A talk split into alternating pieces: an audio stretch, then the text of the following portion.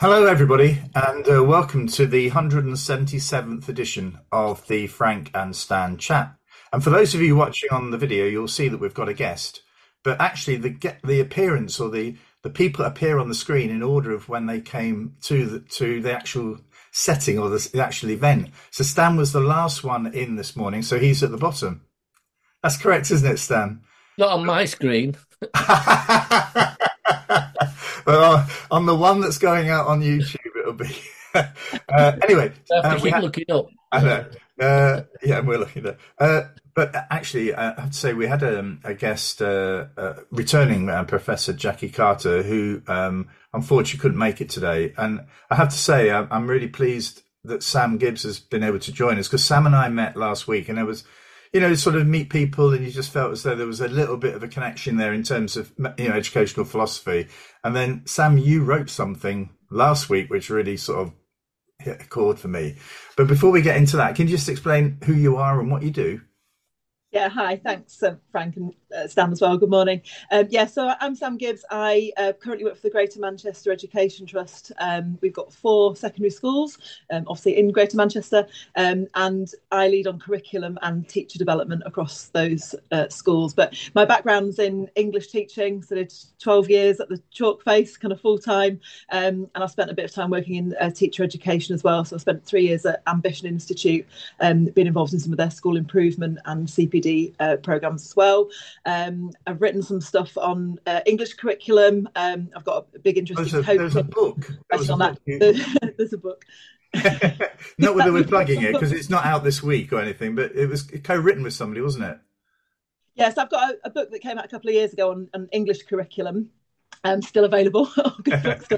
Uh, and I've got a book um, that's kind of in production at the moment about about coaching, but about um, how schools might think about training coaches um, in all the kind of confines of the system that we we work in. Most of our coaches in UK schools are busy teachers as well. So how can we kind of prepare them for the role? And um, there's lots of kind of looking at case studies of schools that are doing that really well, and just to share some of that really good work and that good thinking really is the idea behind that. So that'll be out sometime sometime next year. so when, when you were when you were a teacher, I mean you still are, but when you were Yeah. teaching um, every day, was that in the Greater Manchester area or was it sort of somewhere? No, no, no. So I, I live in Leeds, so all the teaching of lots of different schools. One of them was a co-op school, actually, Frank, uh, in in Leeds. Um, yeah, and I still, well, I say I still teach. I teach one, sometimes two lessons of Year Eleven English um, a week. But I think that's really important, actually, because you can. Yeah. In these trust roles, you can be quite removed from the classroom. So I cling on to that for dear life, really, just that kind of hour or two a week with with kids in the classroom. Yeah, I, I mean we've spoken about that before, haven't we, Stan? About how important is it for head teachers to or senior leaders to you know to demonstrate that they can still keep the attention and show the interest of uh, of children. I always thought it funny when I became a head, the, the staff assumed I wouldn't be able to teach. If, if I was taking a class, they went through things really carefully with me. If, hang on, I've just done you know, 12 years of teaching. I've, I've only, it's only been summer where I've not been teaching. It's But funny, you know, that you don't you, you don't teach. Yeah, yeah. It's funny because I remember um, uh, th- I, I, never, when I had the headship of two schools, and never appointed the deputy head to either of the schools. And uh, in the second headship, there was an, a brilliant teacher who absolutely loathed assemblies, leading assemblies. And I absolutely loved the assemblies. You know what I mean? And actually, I always felt as though gradually over time, my, my skill as a teacher was dwindling. You know, so I could see myself becoming sort of more sort of used to the big audience and less skilled at the 30 children, whereas she found it the other way around. She could, she never felt comfortable in front of, you know, three or 400 people, particularly parents. She found that very stressful. Um, but, um, yeah, well, well done for keeping it going, Sam. I mean, how you manage it, I don't know, but anyway, well done. Um, but uh, before we before we start though, there there was that um, tweet that you uh, issued last week that I that really got a, a, a pretty strong res- positive response. I don't know if you want to just cover that, uh, just to make sure that people are aware of it. I'll, I'll put a link to it at the end of the video. But uh, would you like to just explain what your thinking was about it? Yeah, thank you. So it's um, I actually wrote I wrote it for I did the keynote speech at the Iris Connect conference last week, and they gave me the kind of theme of autonomy to talk about. That was sort of the theme for the day. So um, that's what sort of got me thinking about it. I suppose what I was trying to um, sort of think on or bring together was maybe how the experience of teachers over the last 15 years in the classroom has changed. In my, my early years of teaching, I talked about, were kind of characterized by autonomy, really, by which I mean planning all my own lessons, you know, from scratch, using various internet sites. I gave an example of a lesson that I um, picked up from uh, I think it was Teach It or Tes, the the lemon sherbet lesson that English oh, yeah, teachers yeah. It was like it's a creative writing lesson. You give them all sweets; they've got to smell, touch, you know, taste the, the wrapper, etc.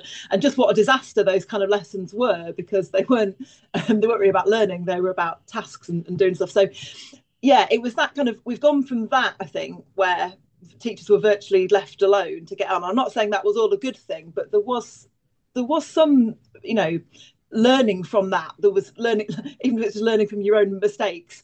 Um, and and we've moved towards a system that I think is characterised for a lot of teachers by by structure. Um, you know, a lot of kind of I see a lot of centralised curricula, um, a lot of teach this way, teach these strategies, do it in this manner, um, sort of in the name of consistency. And I suppose for me, I, you know, I taught for 12 years and I had some time out of the classroom I'm in, and I'm in quite a different role now. But at the end of my 12 years, I think I'd got to the point of, um, you know, that that structure wasn't working for me so well. It felt that um, I'd lost any. Mm. I don't hmm. know, ability to exercise professional judgment. I didn't have, you know, what, what I would say is agency to, to enact the curriculum or to adapt things to the needs of my classes. And, know, I taught English for a long time successfully. Um, and a lot of the, the, things I was being asked to do just didn't seem to fit well with my subjects. Um, uh, and you know, particularly in, English, lots of discussion, lots of oracy is really key to how you how you make meaning in, in the subject and co-construct meaning with others. And it just seemed to be at odds with that. So I was kind of playing with this idea of you know the, the pendulum swing from so mm. much autonomy to so much structure, and then in the context of a, a retention crisis for teachers. And I'd got into um, a bit of discussion on Twitter with uh, Caroline Derbyshire, who's amazing, yeah. and she said she kind of referred to it as a sort of intellectual emptiness that she was seeing that teachers were feeling. And I thought, God, that really resonates. That's exactly mm-hmm. how I felt, a bit robotic. Um, and there's some research around intellectual engagement and motivation for teachers that I sort of pointed to in the thread that actually if teachers are denied that you know intellectual curiosity or actually i was with mary myatt yesterday name dropping uh, and she referred to it as intellectual seductiveness which i thought was mary. Um, you know, it's kind of if we're stripping away the space and the time and the ability for teachers to think and think deeply and think critically about their subjects you know which for secondary teachers in particular is what drives them to come into teaching, one of the reasons in the first place, we're taking that away. Um, is that you know potentially a link? Is that potentially one of the reasons? It's not the only reason, but what why teachers are leaving, and then how can we? What can we do then to to give that back or to try and create more spaces for that? Um, yeah. So that, that's what it was about. Well, it's interesting, Stan. What, what's going through your head? I, I think I know well, what's going through your head. I, I, was just thinking, you know, we, we, I think you're right with with the the pendulum metaphor, I started teaching with the pendulum in the far mm. opposite side from the one you're talking, where if you came in with a good idea on a Monday morning, most classes would take that on. so, so, if you were teaching in, in year four, you'd find year six and year two doing exactly what you prepared. Um, and that obviously that wasn't good. Uh, but I agree with you that we've gone to a stage now where it, it's an assumption that teaching's a technical um, mm. skill where you you just have to do A, B, C, and D and tell tell the pupils A, B, and C and D, and it's done. And anybody who's a good teacher knows it's an art. Mm. It's not it's not a technical science. And and I think we've we're at risk of stripping that away from from teachers completely. And in, in that case, as you say, what's the point in me going when I'm not not myself yeah. when I'm in the classroom.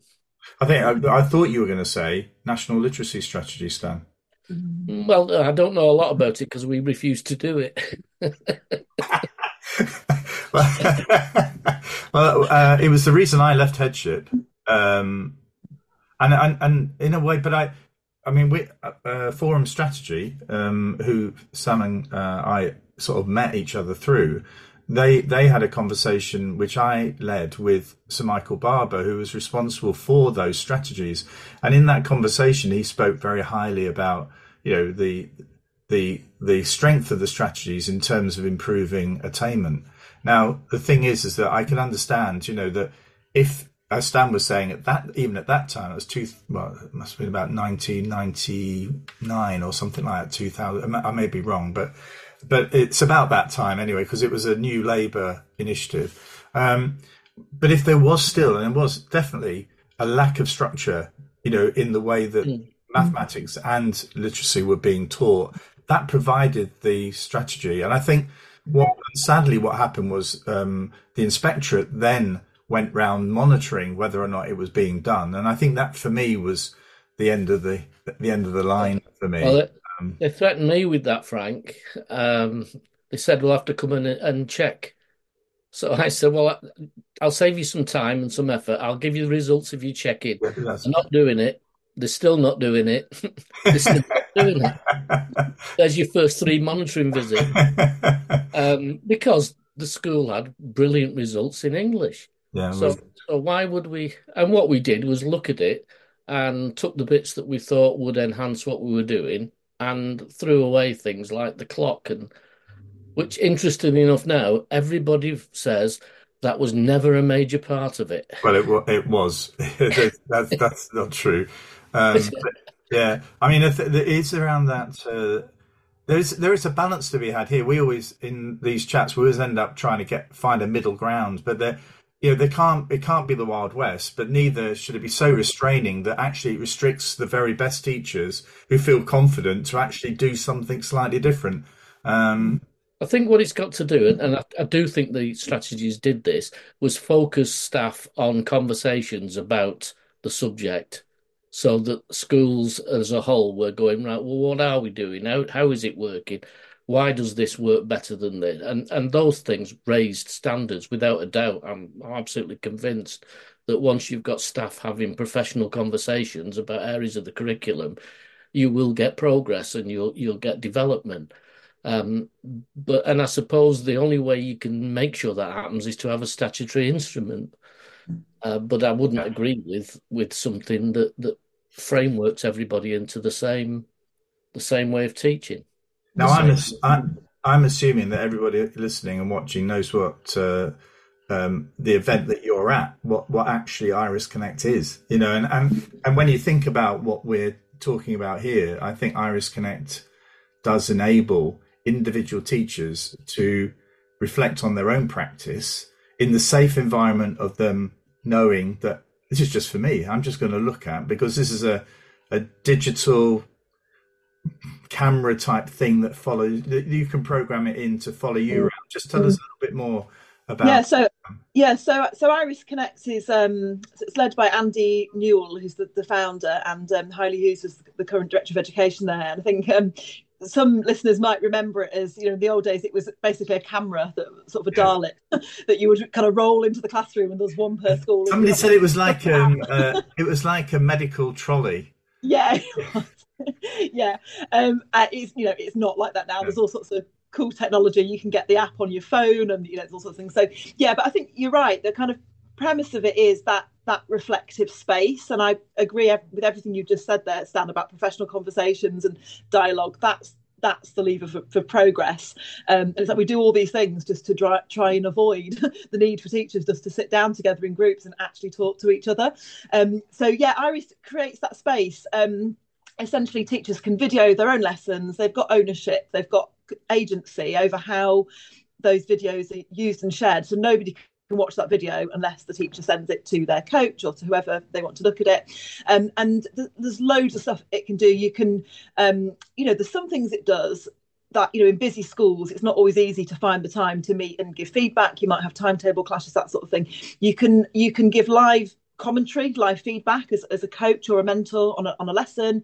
You can edit, you can um, sort of star thumbnail moments that you want to feedback on. They're doing some really cool stuff with AI as well at the moment. So we were talking, the event I'm, I'm at, I've been at for the last couple of days is really just discussing all things professional development with a but with a particular focus on what that looks like in the future and they were feeding videos of teachers into the AI software and then it was generating you know within seconds this kind of really detailed feedback but we we were talking about as well the dangers of that, you know, in the wrong hands and with the wrong intent, that could become another problem where yeah. the pendulum, yeah. you know, swings again.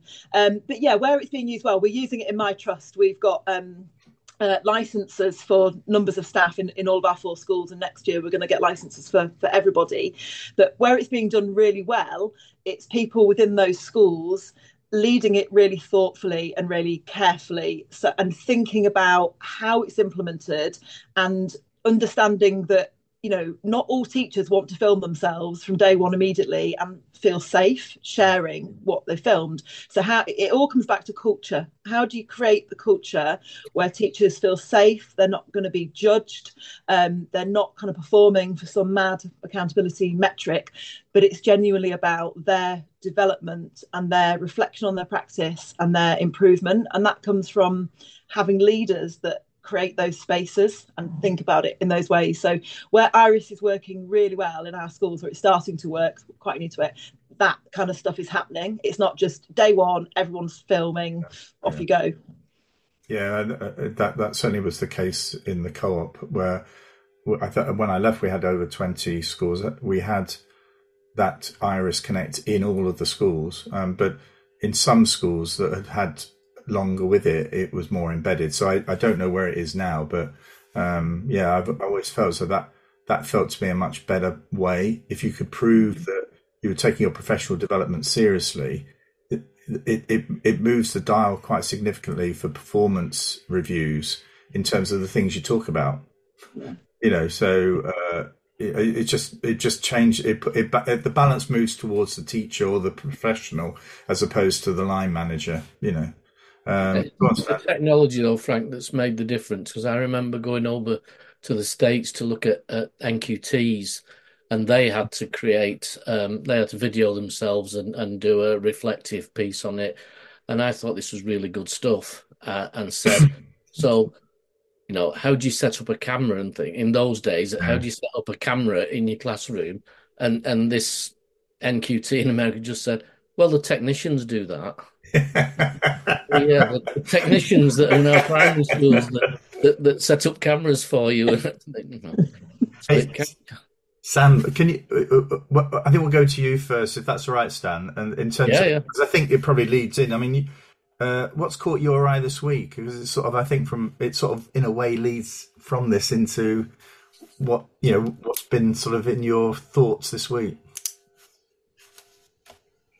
You still there, Sam? I'm oh, sorry, I thought you were going to stand. No, no, stand, no sorry, that's me. Sam and Sam, Sam are too close. So, so yeah, the thing here is that no, it's all right. Um, so yeah, you were mentioning uh, something that you'd uh, read or seen from Liz yeah. Robinson. Yeah, so there was um, a paper that came out this week that was put in front of me by my, my friend Neil Gilbride, who works with Liz, and um, yeah, she's the CEO at Big Education. And there was a paper by her and Joe uh, Haughton as well, and um, it's about leadership development and what the future of leader, leadership development looks like. Um, yeah, and I thought it was really interesting. All the things that I've sort of been thinking about this week, that we've been talking at Forum Strategy about, that I've been thinking about at, at Iris Connect and in my keynote around around teacher agency and culture and cultures for professional learning. And what what kind of resonated with me in their paper was this idea of how we create leaders that can create those conditions. Um, they had a sort of series of, of recommendations um, about how um, you know how as a system we can develop leaders that are adaptable um, and uh, sort of various ways we might do that. Um, yeah, and that, that really sort of resonated again with the theme at Iris Connect about adaptability. You know, it's not one way. We can get really focused on the how, um, how we, what we're doing and how we're doing it, and not so much why we're doing, it. Doing it. Yeah. Yes. Yeah, yeah. yeah. So I think that's a really great paper and some really exciting people thinking about that really deeply. And I, I, believe she's taken that to the House of Commons this week. So I'm looking forward to seeing how that work develops and the programs and things that come out of that. That's brilliant. I mean, because that links in. I'm coming to me now, Stan, because I'm going to. All right, I just ignore me, Frank. No, but I, I saw a paper um, uh, called the Marketisation of School Leadership Qualifications, um, which was published by three academics at Manchester University. And um, I think, Stan, we've spoken a little bit about the danger. Well, this was around the dangers, the lack of um, flexibility for the individual here. This has been a theme, isn't it, really? Um, you have a program, everybody's got to follow it.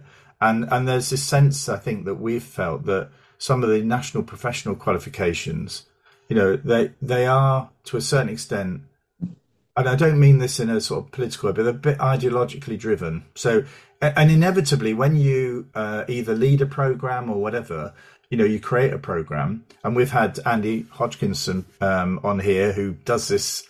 I saw him a couple of weeks ago. He does this for his living, really creating programs like this in order to to meet requirements for the university uh, UCL in uh, London. So, I, I was talking to him about it, and and there are things where he needs to actually do something because it's in the criteria for getting the award, but then finding a way in which there's flex to enable the individual to give a perspective which perhaps is slightly different to the to the criteria you know and i think that the government's created this national institute of teaching which is made up primarily of of some of the bigger trusts like star harris outwood grange you know these are not these are in the in my world, these are the favoured trusts. I think is probably the best way to say it. And and there's a real risk about the narrowness of that experience. Those people being in charge, and nothing wrong with what they're doing. I'm not critical of that, but it is one way, and and actually there is a a sort of theme among amongst them that actually means it's I think a potential weakness. And and the paper that was produced is basically saying that. Um, and uh, the professional agency has been lost a little bit, and that's why I think places like Forum Strategy and the, the event we saw uh, mm. is really helpful. I, I, I didn't have any criteria. I was just asked turn up, talk about this. I did. I didn't know whether it was going to offend anybody or whether it was on message. But actually, that is part of, I find that the benefit of really strong professional leadership, where you have to sit through something which you don't actually agree with. But you know, I mean, you've then got to unpick. Well, why don't I agree with it? You know, so uh, I think yeah. there's problems here about restricting the range of providers and all of that. Yeah, I think it speaks to a bigger problem in the system that Liz and Joe pick up in their paper, and we've talked about here. And it's around uh, uh, do we measure what what we value and when the metrics come to define the performance so what one of the problems for me with the way that um, the performance of trusts is measured is that the metrics are defined in some of the ways that you just talked about. So I, I um, I'm a deputy chair for a, a, national group of CPD leaders that I work on with um, Tracy Goodyear and, and, Chris Baker. We've got about 170 members in that group, people in similar roles to me who lead professional development across trusts. In fact, you must come and speak to us. I'll get, get you booked in before we oh. before we finish. And uh, we were, you know, we talked about this the other day. It's like what what what models are there in the system for what good quality professional development looks like within trust? Because at the moment, in the trust quality descriptors, it's measured by the amount of staff that you've got on NPQs. Now that is, and Liz and Joe talk about this in their paper. You know, that's one metric. Yeah. Um, but you could really go down sort of that rabbit hole. If that's the only metric that you're working towards, and you've just pointed to some of the issues, and there are many good things about those programs. You know, we've got lots of staff on them who yes, are getting lots. Of, but if that becomes if that becomes the definitive end of, of, professional development for teachers, then then we've got a, a, problem. And if trusts start working towards that as the end goal, um, that's really narrow. that's really narrow. So that that's problematic. So yeah, yeah the, the, metrics and the performance measures, um, yeah, that that speaks to a, a wider problem. There was something this morning actually from um, the Education Policy Institute that's just come out come out about whether we they've created a kind of on online tool um, to to look at um, how we measure trust performance sort of in a more rounded way. So how we consider things like inclusion. Yeah. So those trusts that are favoured, like how inclusive are they? Um, yes. But I think you know things like it's moving in the right direction. I think that those kind of conversations are happening, um, and like with my thread, it's almost like these things feel contentious to talk about you know giving teachers agency having an inclusive system the way trusts behave you know to each other. And um but it feels like it, that conversation's opening up maybe in a, in a more positive way where you can say these things now. Yeah the risk here go on Stan I've said too I was say we gave we we were providers of some of the national programs and we actually made a, a conscious decision to pull out from that even though it was it was good in terms of income because of the lack of autonomy our presenters would have given what they had to present. And it, it's it's down to you must say this you must say that you must not say this. And, yeah. and we just felt that that's we we would lose credibility with with the teachers if we were running to a script that we didn't 100% believe in. And of course my big thing all the time is there's no context to this so if you're in a two teacher primary school or you're in a, a four form entry you're supposed to do the same training and the same understand, and it just doesn't make any sense. Yeah, yeah. it's got to be contextualized in future. 100%. Okay, Stan, what's caught your eye this week? Well, this is a, a bit different, but it'll lead into the same conversation. um, and it's about it was it actually started by reading the the grief that uh, Liverpool fans were feeling about the fact that Jurgen Klopp has announced he's leaving in the summer and and I understand that, and I understand it from you know the same thing happened at, at United when uh, Sir Alex Ferguson announced his, and there was a dip in form, and and everybody and United, you could argue, have still not managed to mm-hmm. to to plug that gap.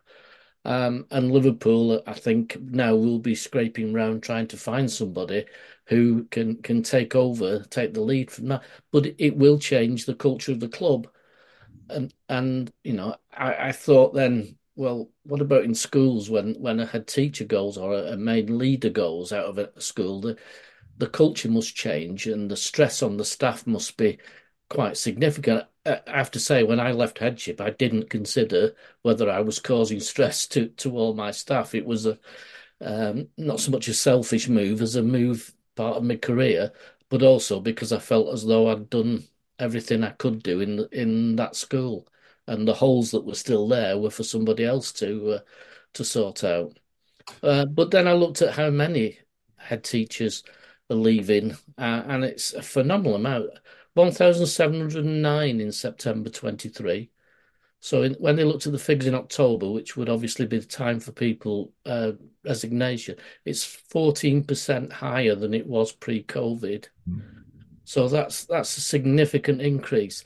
And some figures in in 21 22 um 16 1615 left for reasons other than retirement or death. Mm. Um so people are going and of those over half left education completely. Now we can't replace at that rate. No. Uh, and well, let's be fair, we can't replace with the quality.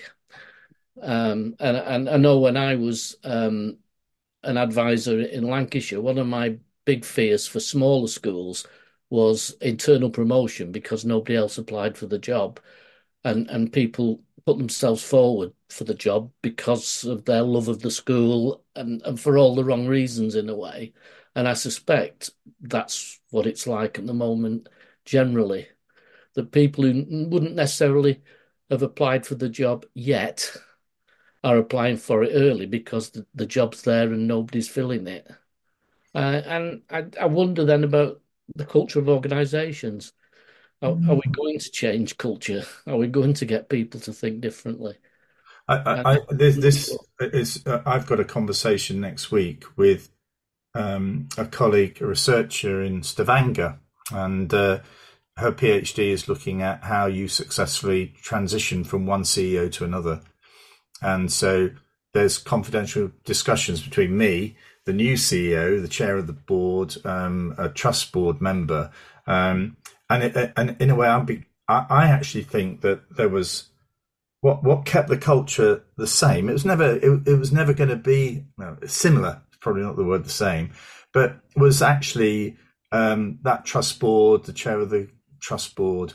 You know, actually, they they knew what the culture was they knew what the principles and values of that organization were because it was bigger than the Co-op Academies Trust. It was the co-op, and he was a co-op employee. So there was that sort. I think this is why it's quite an interesting discussion because there is a sort of like a a body that's actually like like a, a you know in a way we were a moon rotating around the earth you know so we we were always never able to just fly off you know we were always focusing in on the earth the earth was much bigger than us and and as such you know the new person i think always felt as though that like me there were things i wanted to do differently but actually i couldn't you know and and in a way that was part of the deal you know that, that because there were the two things had to be inextricably linked uh, both in the way that they were, but also the culture that they had. Now that's, I think, quite an unusual position, you know, because a lot of organizations can say, we've got a new CEO, we're flying off in a different direction now. And then there's that dissing, isn't there, of what the, the, the former person did, you know, the person before me did, you know, as a, the, that's the mechanism to trigger the shift, you know, and I think that's really disrespectful of, of that person. I, I, when we were pointing heads, uh, quite often the, the, the, key question was, "Tell us about your vision for the school." and I tried to turn that round to say, "No, what you should be saying is, the governors have a vision for this school. How are you going to contribute to it and improve it and develop it? Yes. Not, you know, every time you change head, you completely change where the school is, what its culture is, how people work." Now, we'd argue that some of the trusts that we've been talking about, I tell you now, they do have a very clear culture. Mm. Some of those big trusts do, you know, whether whether we did, I I probably wouldn't choose to go and work for them, but actually, I I, I know from seeing it, actually visiting some of them, but also from uh, hearing what others have said who have worked for them. But you know, there is a very clear culture in some of those. I don't mm. think if the CEO in some of those trusts was to disappear, there would be a rapid retreat into something else, you know. Um, but uh, yeah, I want to ask the question: What's the culture like in your trust? But Sam, but that's a really, really tricky question to ask. But you know, but do you feel, you know, if you were to go, let's take it on a personal. If you were to go, um, and somebody else came in, you know, would would it be the same? Would it would it would it still be the same thread running through it, even though it's being led by somebody differently?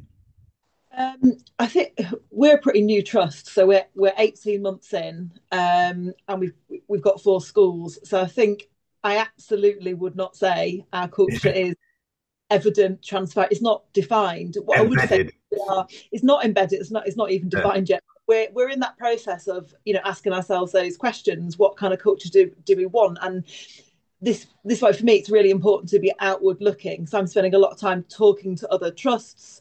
I get a lot from this you know this network of cpd leads that, that i'm part of. I go and visit other trusts things like forum strategy are really really important to me because just for my lens on what what the landscape is. I'm really aware and i think my ceo is also aware and our central team are aware of the kind of trust we want to be. And we've taken great inspiration from um, a couple of trusts in, in Yorkshire near to us that are doing really good work around culture and around people. We've done some work with um, a couple of CEOs who have got that culture really well embedded and have, have been really professionally generous and, and yeah. shared things, offered us things to do that. So, um, yeah, we're, we're absolutely not there yet.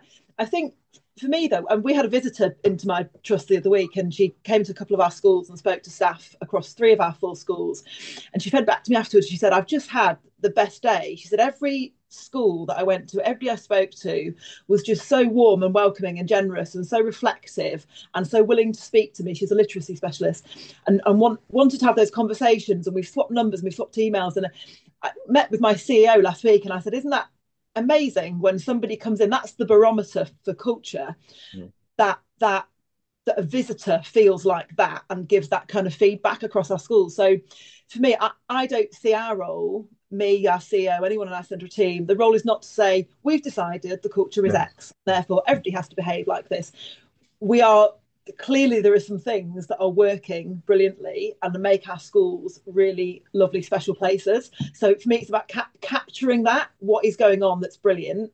Kind of i don't use the word codified but sort of defining that in some way. So what is it? What are those kind of principles of, and, and competencies and behaviors of the staff that we've got where that's working and how can we capture that and how can we get more staff like that? And really importantly how can we keep those staff um, so mm. culture, I don't think is a thing that you just impose.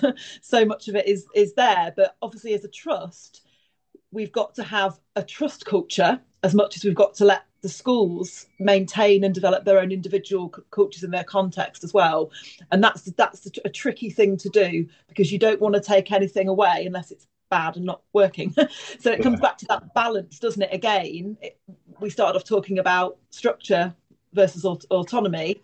And that i guess that's they're the discussions we're having at, at the moment. But um we did have a, a trust come in to speak with us and do some leadership work with us just before christmas. And he said the point at which their trust turned a corner was when they decided that the identity of the trust was more important than the schools. And i saw some of my a couple of my heads go but but actually when we discussed it afterwards and thought on it it was that is really important because their recruitment and retention figures book the national trend. Mm. You know, they're keeping people because people want to go and work for that trust because they see the culture is something they want to be part of. So that's our sort of aspiration. We're clear that's the sort of trust we want to be. We want to focus on people, on staff, on developing great people. And it's just about my role now is is enabling that through the way that I think about curriculum and professional development and um, and building expertise across our schools. So yeah, long answer to your question. No, no, that's great. Yeah. and I, you avoided. Uh, you know, I was, it was a crass question, so I well, apologise well, What I think is, I remember um, a, a, senior person from a, a, professional football club asking me how how we want to use the set. we want to see the same culture that's in your school in our club. How do we do that? but I would also say um, a conversation with uh, Mike Rotherham, Doctor Mike Rotherham, might be very interesting for you because he he's got a lot of work he did with the uh, England women's cricket team on developing a culture and having joint values and, and things that we will do, things that we won't do. Uh, and it, it's a really interesting conversation, even if it doesn't make massive changes to the school. Yeah, yeah. It, it strikes me as a way of not so as establishing a new culture, but establishing that a new culture will develop. Mm-hmm. It's that you know we are changing, and these are the things that we are going to do, and these are the things that we're not going to do as a group, not not somebody dictating it, but as the group. What do we think? Well, I'm going to stop it there because we're nearly getting to 40 minutes. Unbelievable, isn't it? Unbelievable. And we normally last 30. So it's been a great chat, Sam. Thank you very much. Uh, and I think the, the, the, phrase you know, professional generosity is something that you've referenced quite a few times today. And I think that's probably been a theme um, for many of our guests who basically are not arrogant. They're not one, they don't have a set way of doing it. You know, they, they just want to open up and, and explain their position. So I think you've done that very well today, Sam. So thank you for joining us. Yeah. And uh, yeah, I think I think we're back next week, are we, Stan? I think we are. Yes, we are. Yes, we're back next week. I told you many times. It's the weekend. My life as tomorrow, yesterday, and today. And anything beyond those, I have no idea. next week we are back, but the week after we're not. We have our half term break then. So anyway, thank you for joining us, and uh, thank you, Sam, again. And we'll see you all next week. Bye bye. Thank you. Bye. Bye.